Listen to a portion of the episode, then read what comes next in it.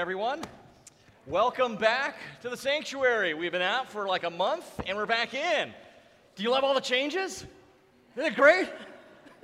You're like, okay, so we're out in the palm court for a month because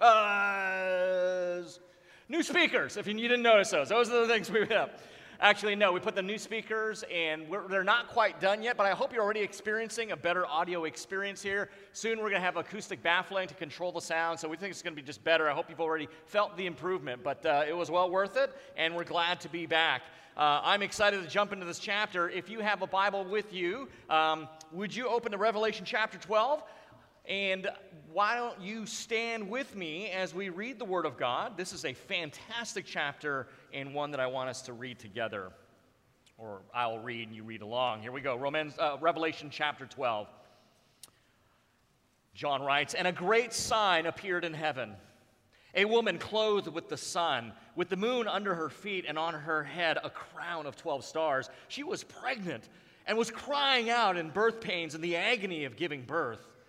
And another sign appeared in heaven Behold, a great red dragon with seven heads and ten horns, and on his heads seven diadems. His tail swept down a third of the stars of heaven and cast them to the earth.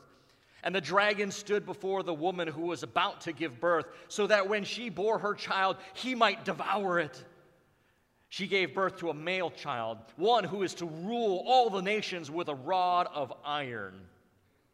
But her child was caught up to God and to his throne, and the woman fled into the wilderness, where she has a place prepared by God in which she is to be nourished for 1,260 days. Now war arose in heaven, Michael and his angels fighting against the dragon, and the dragon and his angels fought back, but he was defeated. And there was no longer any place for them in heaven. And the great dragon was thrown down, that ancient serpent who is called the devil and Satan, the deceiver of the whole world, and he was thrown down to the earth, and his angels were thrown down with him. Verse 10 And I heard a loud voice in heaven saying, Now the salvation, the power, and the kingdom of our God and the authority of his Christ have come, for the accuser of our brothers has been thrown down, who accuses them day and night before our God and they have conquered him by the blood of the Lamb and by the word of their testimony, for they love not their lives even unto death. Therefore, rejoice, O heavens, and you who dwell in them, but woe to you, O earth and sea, for the devil has come down to you in great wrath, because he knows his time is short. Verse 13, and when the dragon saw that he had been thrown down to the earth, he pursued the woman who had given birth to the male child. But the woman was given two wings of the great eagles so that she might fly from the serpent into the wilderness to the place where she is to be nourished for a time and times and half a time. The serpent poured water like a river out of his mouth after the woman to sweep her away with a flood, but the earth came to the help of the woman, and the earth opened its mouth and swallowed the river that the dragon had poured forth from his mouth. Then the dragon became furious with the woman and went off to make war on the rest of her offspring, on those who keep the commandments of God and hold to the testimony of Jesus. And he stood on the sand of the sea. This is the word of the Lord. You may be seated.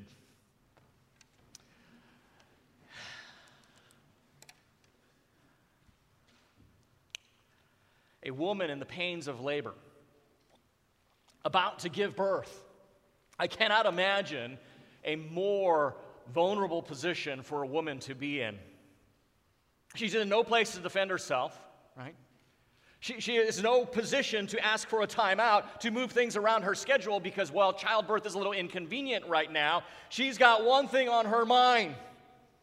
Women, you know what that is give birth, get this child out. No matter how strong a woman might be, when a woman is in labor, when she is giving birth, she is utterly, utterly vulnerable, dependent upon everyone else around her. There is no, I am woman, hear me roar. That is none of that. She needs the help of everyone around her. She is vulnerable and dependent. A dragon, a dragon with seven heads a dragon with seven heads and ten horns. I can't imagine a more horrific beast. A symbol of pure power, aggression, and evil. Are you seeing the picture that John is painting here? Are you seeing the vision?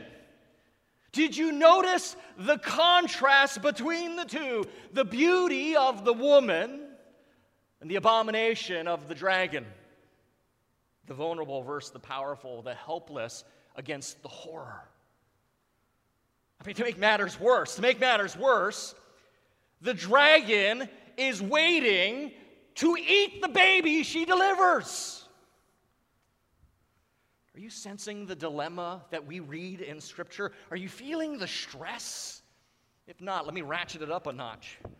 This baby, this baby that is to be devoured by this seven headed, ten horned dragon, that's going to be eaten, surely there, it is impossible that this situation would turn out any other way,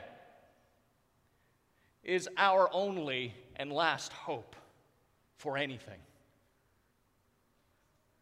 Friends, Revelation, this book, is not a puzzle to be solved with cool academic distance interests, as if it was written just for our intellectual curiosity. We are reading an epic saga.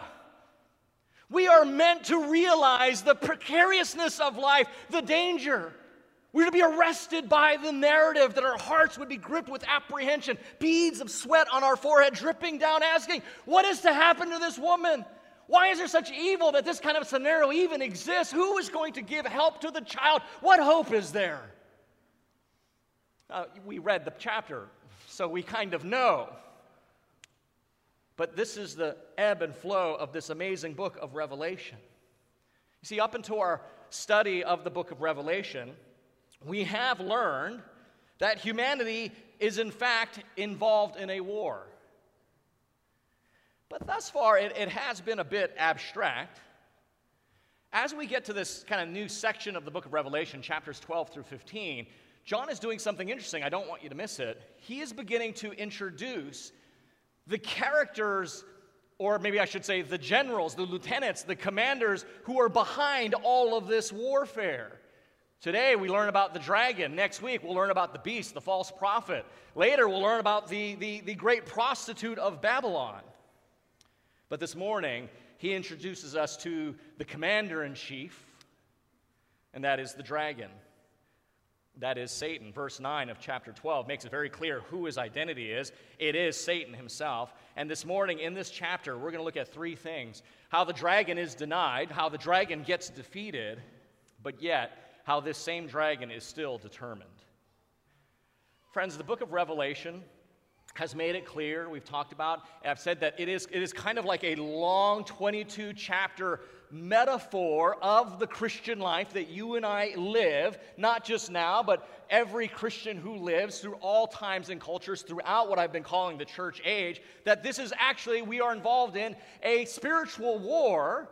But friends, this is, this is not some impersonal cosmic battle between abstract nation states. We learn right now we are in the middle of a very, very intimate and personal conflict.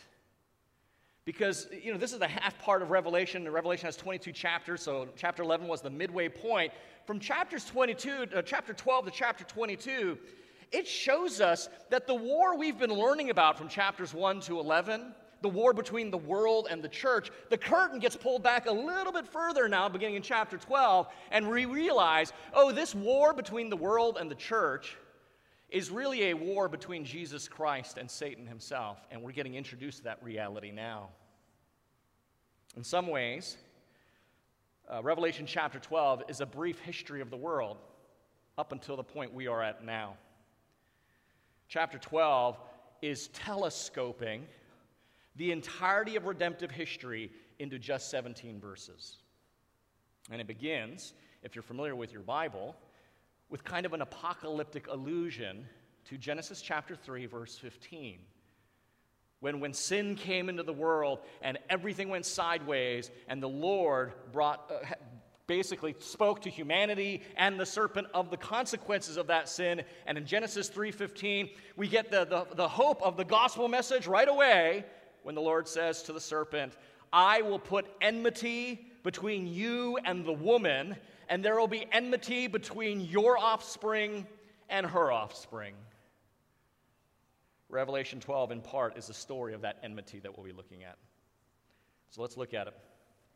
The dragon denied. Look at verses 1 through 6. That'll be our, our first point this morning. Now, we know without doubt who the identity of the dragon is. Verse 9 tells us very clearly.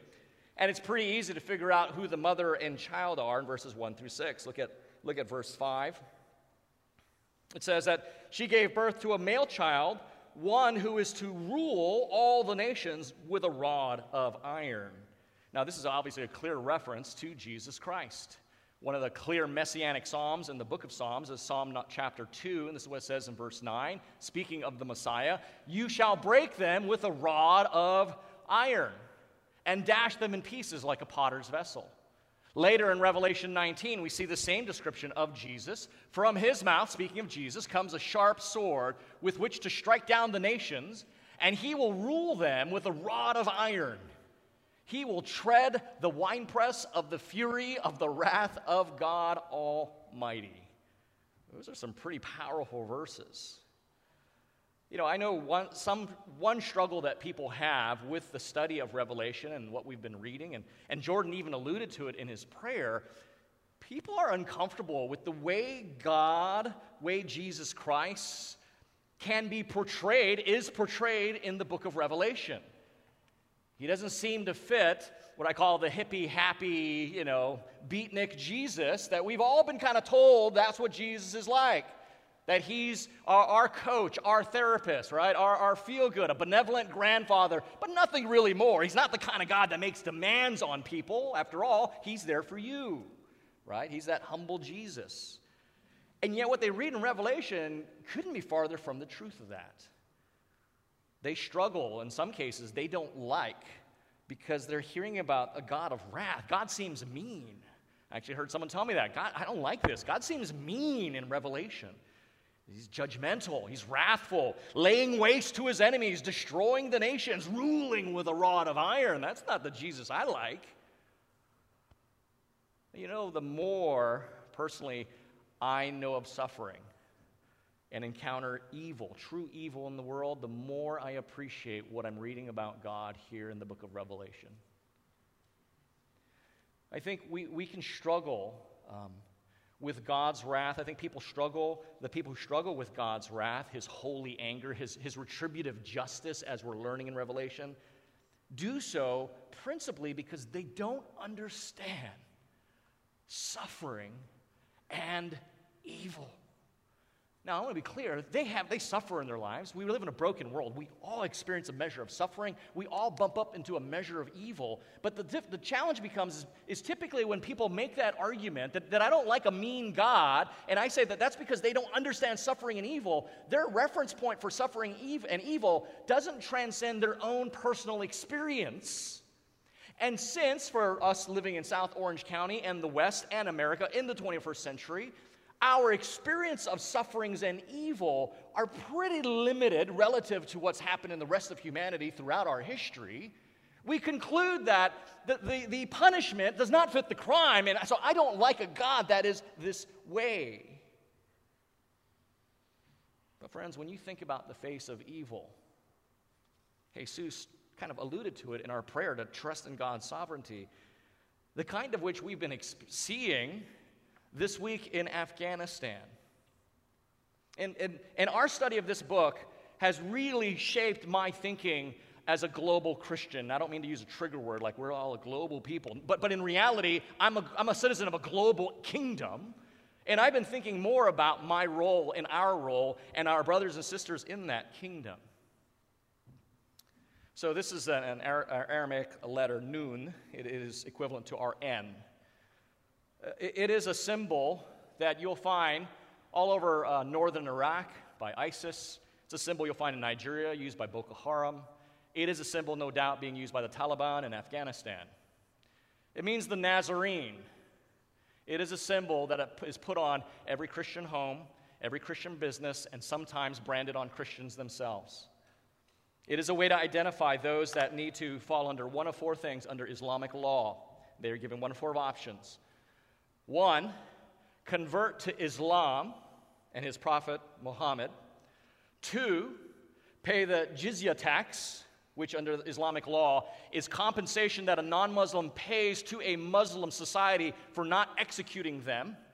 Number three, leave immediately, and I don't mean they give you time to pack your goods and go and say your goodbyes, like get out right now or convert or be executed. So convert to Islam, pay the tax, immediately leave, or be executed. This is something our brothers and sisters go through daily. Stories are coming out from, from Afghanistan this week. We've been reading about it. I posted one on, on, on our realm post the prayers of, of pastors and Christians in Afghanistan. That's evil. That's evil. The kind of evil that creates human trafficking, the kind of evil that orphans children, destroys families, and wrecks societies, the kind of evil that causes poverty and injustice. We have to ask ourselves the question do you want a God who's a wuss? In the light of all these things, you don't. You don't want a God who is only mildly disturbed by the atrocities of the Taliban. You don't want a God who's just maybe a little upset, maybe a little bothered by the way women are treated as property or slaves in Islam or objectified by porn or, or misogyny. You don't want a God who idly looks at the corruption, the poverty, and injustice of this world and say, eh, it's wrong, but hey, what am I going to do about it? You don't want a God like that at all. You want a God that takes action. You want a God that drops the hammer on that kind of evil and injustice. You want a God that rules with an iron rod because these things destroy. Friends, if there is no justice, if there is no reckoning, if there is no righting of wrongs, if there is no wrath, what real hope is there for this world? Right?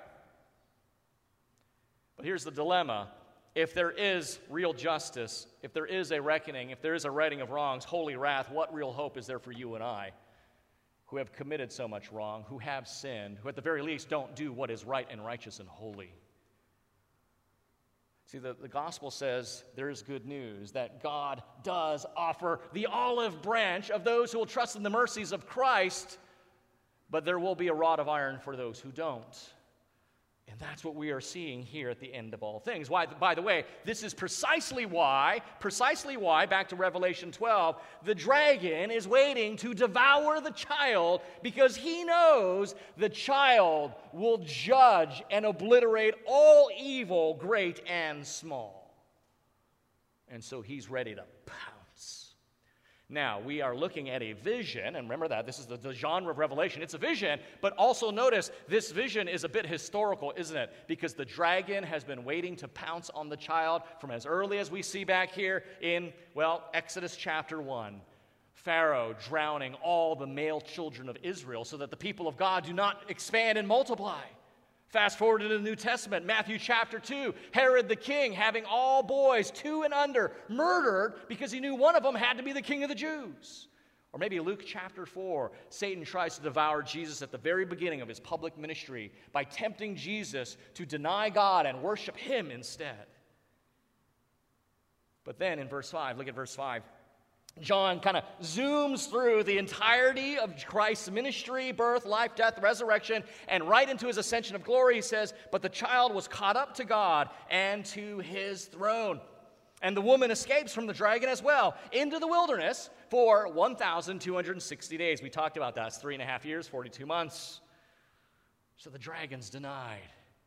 He's ready to pounce, but he's denied the woman not only do the child and the woman escape, but we find out that the dragon gets defeated. Say, where's that?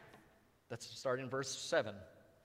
Now, reading in verse 7 to 12, originally I had thought what I was reading, and maybe some of you thought this as well, that what I was re- reading here was referring to the fall of Satan, like way back when, pre Garden of Eden kind of thing. And I realized that's not the case at all.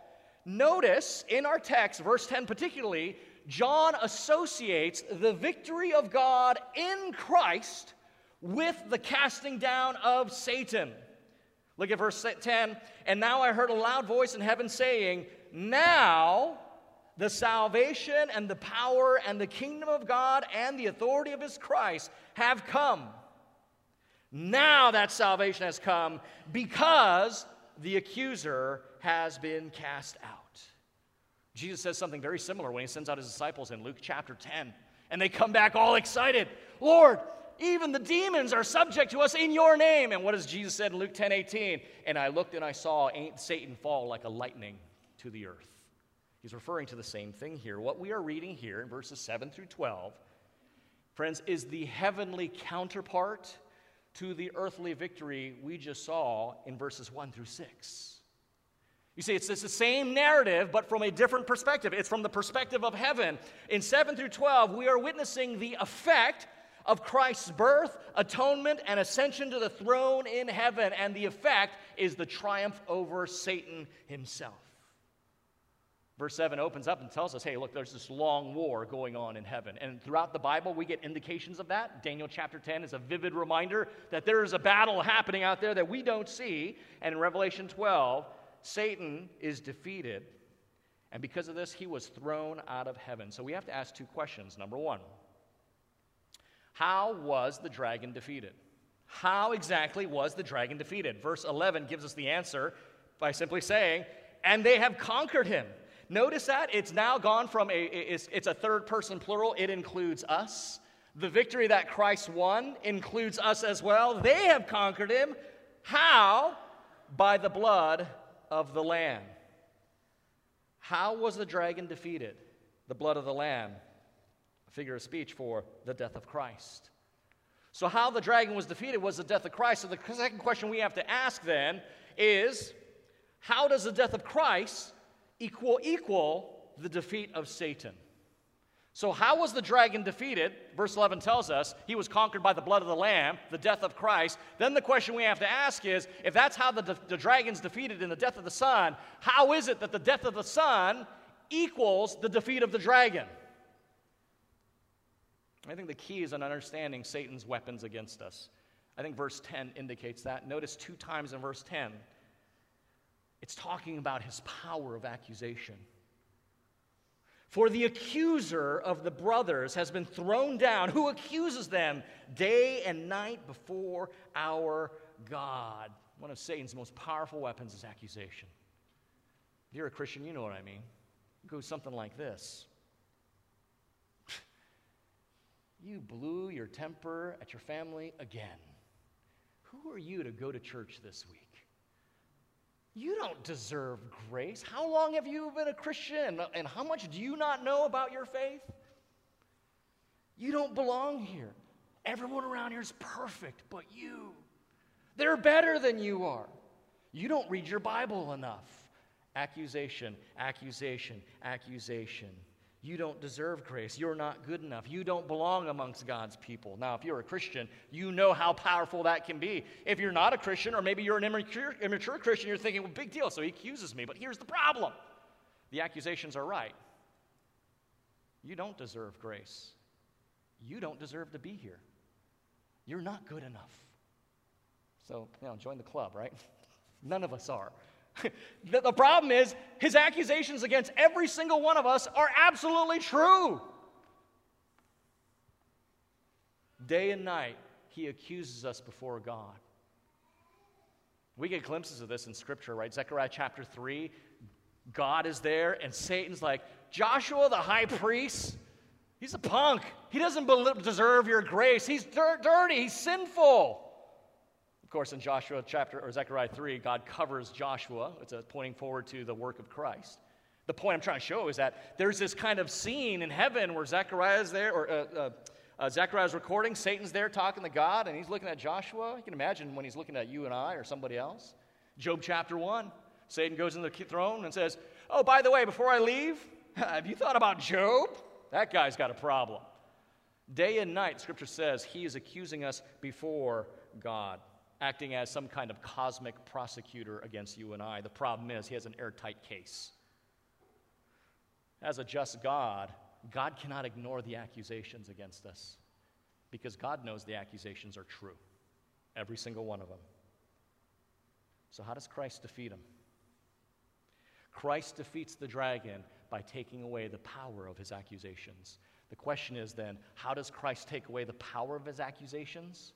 Christ does this by taking away from us the guilt for our crimes. Jesus' death pays for our sins. It removes the power of the accusations and turns away God's anger against us. How can we survive justice when we are guilty of injustice? How can we survive a reckoning when we are guilty of so much wrong? How can this be? Jesus answers the question by taking upon himself our guilt and imputing to us his righteousness. This is what both Old and New Testament teach. Isaiah the prophet said this Surely he has borne our griefs and carried our sorrows. I like to think of that as the subjective, psychological, emotional feelings when we know we've done wrong and we are guilty of it, yet we esteemed him stricken, smitten by God, and afflicted. Look at verse 5 but he was wounded for our transgressions, talking about the objective reality of our sin against God and our rebellion, all the things we've done. He was wounded for those transgressions, he was crushed for our iniquities. Upon him was the chastisement that brought us peace, and with his stripes we are healed.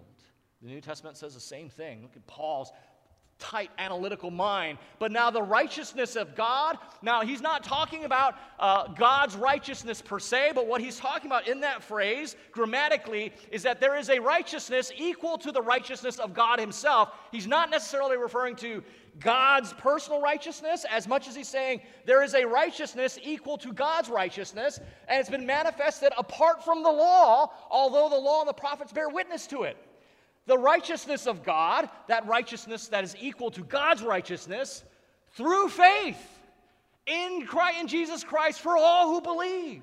So he's saying the Old Testament has talked about the fact that there is a righteousness equal to the righteousness of God available to everybody apart from the law. How do we get it? We get that righteousness through faith for all who believe. How can it be that simple and so universally acceptable? Because we're all in the same boat all have sinned and fall short of the glory of God and are justified by his grace as a gift.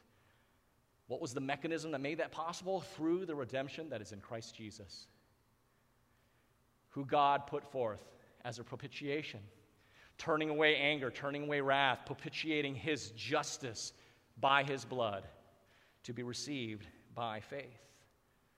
2 Corinthians 5:21 says it beautifully. God made him, Jesus, who knew no sin, to be sin, that we might have the righteousness of God. A righteousness equal to the righteousness of God Himself given to us. So, in this, in this cosmic courtroom, wherever it was taking place, our file reads paid in full. Innocent. Now, Satan has nothing to say that can stick. This is what Paul was getting to in Romans chapter 8 when he asked the question who can bring an accusation against us? Well, Paul knew nobody, because there's nobody there in the courtroom. Why? He's been defeated, cast out. Revelation 12 uses the imagery. He was kicked out of the courtroom and thrown down to the earth.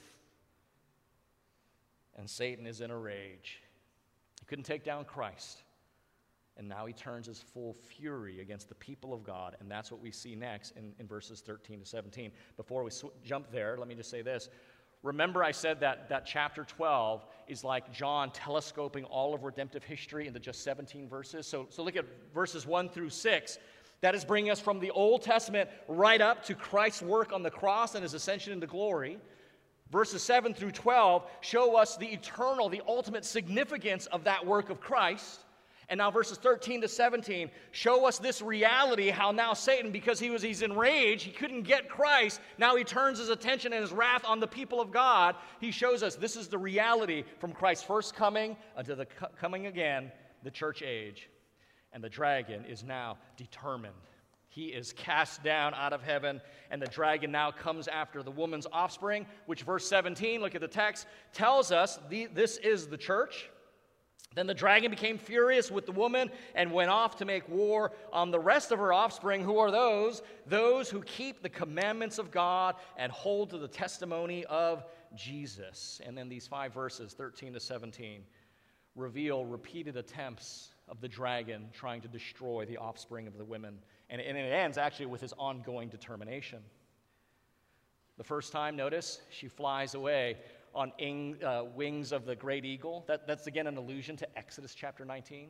Right? This middle section of, of Revelation is so um, pregnant, that's an appropriate metaphor to use, so pregnant with allusions to Exodus because it shows this, the, the themes are the same. God's people were oppressed in Egypt, and God delivered them while judging Egypt. Same themes of the church age. And it's so full of motifs from Ezekiel because Ezekiel and the people of God were living in a hostile world, a hostile land, strange away from God, right? And so the, the themes are so rich for us. We are living in an oppressed time, and God is delivering his people. We are not in our homeland, and we are in exile in sense. And so the two wings, that's an allusion to Exodus 19, how God, just like He delivered His people then, is doing it now. Right?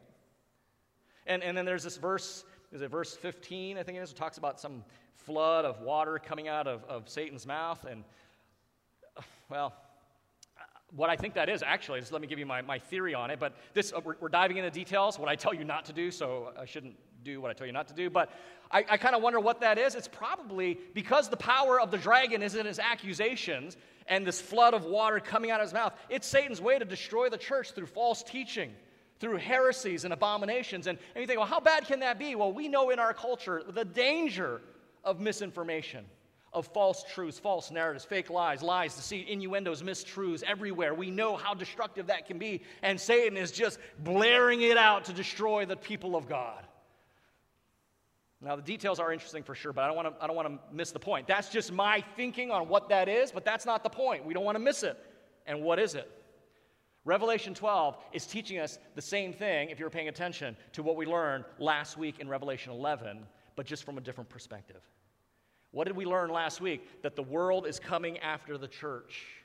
Now we learn who is behind the world the dragon. But yet God still protects his people. Do you notice, by the way, in verse 6, it says, the woman escaped by running into the wilderness. And then in verse 14, it gives us a different perspective that God gave her the wings of eagles and, let, and, and carried her away. The thing I just want to point out is so did the woman have to escape or did God deliver her? It's probably both, just like in our lives. We think we are, we, we're doing everything and don't realize God is at work all the time, right? God is protecting his people. Again, just in case you missed it, I'm saying chapter 11, chapter 12, it's the same message. We, the church, are the two witnesses, and the world is in opposition to us. And behind this opposition is a defeated dragon, and his full fury is being poured out on us. Not only, however, we are protected by God, remember that from the parable of measuring the temple last week? The dragon is cast down, and he's a defeated foe. Hope that's encouraging. But sometimes the death throes of an enemy are just as dangerous. If you're a history buff like I am, you know that uh, the Allies had effectively won the Second World War, June 6, 1944. We call it D Day. Pretty much won the war at that point. But the Nazi war machine under Hitler raged for an entire year until finally V Day on May 8, 1945. In the same way, Christ has won the war effectively at Calvary, but the dragon rages all the more because he knows his time is short, and he rages until the final and full victory of God to be revealed at Christ's second coming. And you and I and every brother and sister in Iraq, in Afghanistan, throughout the world are in that year of struggle and conflict. And what Revelation is saying is we've got to reconcile, come to realization two truths. There will be skirmishes, there will be battles, there will be casualties, but the victory is assured. And notice, friends, even the way John has set this up is, is bringing across this message. Here at the middle point of the book of Revelation, the middle point, right? It's 22 chapters. Chapter 11 is the middle point. We had a, a, metaphor, a vision in chapter 11 of God protecting his people, yet there being witnesses in the world being attacked by the world. And then in chapter 12, we have the same kind of vision that God is protecting his people while the dragon's fury is being unleashed on them. Same message. And right in between that, right in between that, notice your Bible should say the seventh trumpet. right in between, almost uh, like these two things are bookending in the center. It says, The kingdom of this world has now become the kingdom of Christ. Christ is the king. So, in the middle of this book, we have the message of this entire book right there that the war has been won, but the world and the dragon, they're raging. But God will protect his people. Don't back down, don't bow down, move forward. And verse 11, tells us how this victory was won. Look at your text. And they have conquered him, the people of God have conquered Satan. How? By the blood of the Lamb and by the word of their testimony. That word in the Greek is where we get our English word martyr. It can be rendered two different ways. It's interesting. By the word of their martyrdom, for they love not their lives even unto death. I like the way the New Living Translation says it. And they've defeated him, Satan, by the blood of the Lamb and by their testimony. And they did not love their lives so much that they were afraid to die. They would love God more than anything else. If that meant more than their lives, they'd give that up too. And friends, that has been the testimony of the church. Tertullian, the church father, says the, the growth of the church, the blood of the martyrs, is, the, is the, basically the, the seed of the church. So, how do we conclude this chapter? It, began with an impossible situation, and yet it turned out exactly opposite of what it seemed would happen. It couldn't have been more unexpected if you're just reading what you saw there in verses 1 through 6. I think ultimately that is the point, friends. In this broken life, we face situations that seem impossible and overwhelming at times, as if they couldn't turn out any other way but horribly. Yet God prevails. In fact, in fact, God uses the very defeats we perceive to accomplish the very victory he intends. Charles Spurgeon, British preacher in London in the 19th century, says, said, I have come to love the waves that have crashed me upon the rock of ages. What's happening right now in Afghanistan, what's happening throughout the world, in, in, in where persecution of Christians has truly intensified in the 20th century, unlike any time ever before. Researcher David C. Barrett has estimated that in 1996 alone, 160,000 men, women, and children, Christians, have been martyred for their faith. The crushing of the church under communism, under fascism, under Islam. The compromise of the church under materialism of luxury and ease. It never looks like the church is going to survive, but she does. She always does.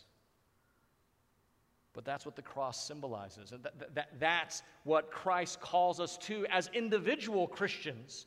We win not by prioritizing ourselves, but by giving of ourselves. We gain not by our increase, but actually by our decrease. We become first when we learn what it is to be last.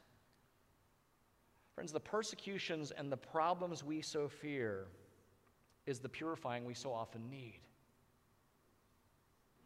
If you get that, if you get that from what we've been studying here, you're untouchable in life. If you understand that the very persecutions and the, and the very problems that we fear are the very things that purify us, if you get what Spurgeon says, I've loved to love, I learned to love the waves that crash me upon the rock of ages, you will be untouchable in your hope and your joy even if it seems impossible and overwhelming. Revelation 12 reminds us God has got this, and He's got you because He's committed to protecting His church. So, friends, it seems to me, you might say, well, then I would not want to be a Christian. It seems like a dangerous place to be. There's no other alternative better than that. When you have God Himself saying, I will protect you, I'm measuring you out, I will give you the wings of the great eagle to deliver you, but I have a job for you to do. Take joy in the battle. Take joy in what comes because the world needs us to, because the world needs us. The world needs the gospel. Let's pray. Father, we thank you for Revelation 12. And we thank you, Lord, that the dragon is defeated. But Lord, what is hard is the fact that the way you defeated the dragon was the death of your son. That, Lord, that's the message you show, show us all through Scripture. We don't win by exerting our strength and our power. We learned that from the book of Esther, too, way back at the beginning of the year. We win by submitting ourselves to you. Because, Father, at the end of the day, we're not worthy enough, we're not wise enough, we're not strong enough to dispense justice, to know what will bring peace, or to really establish righteousness. So help us to humble ourselves to you. You alone are worthy, wise, and strong enough to establish these things. Help us to trust and obey and do what you've called us to do. In Jesus' name we pray. Amen. Thanks for listening to this message from Christ Community Church of Laguna Hills. For more information and resources from Christ Community, visit us at www.ccclh.org.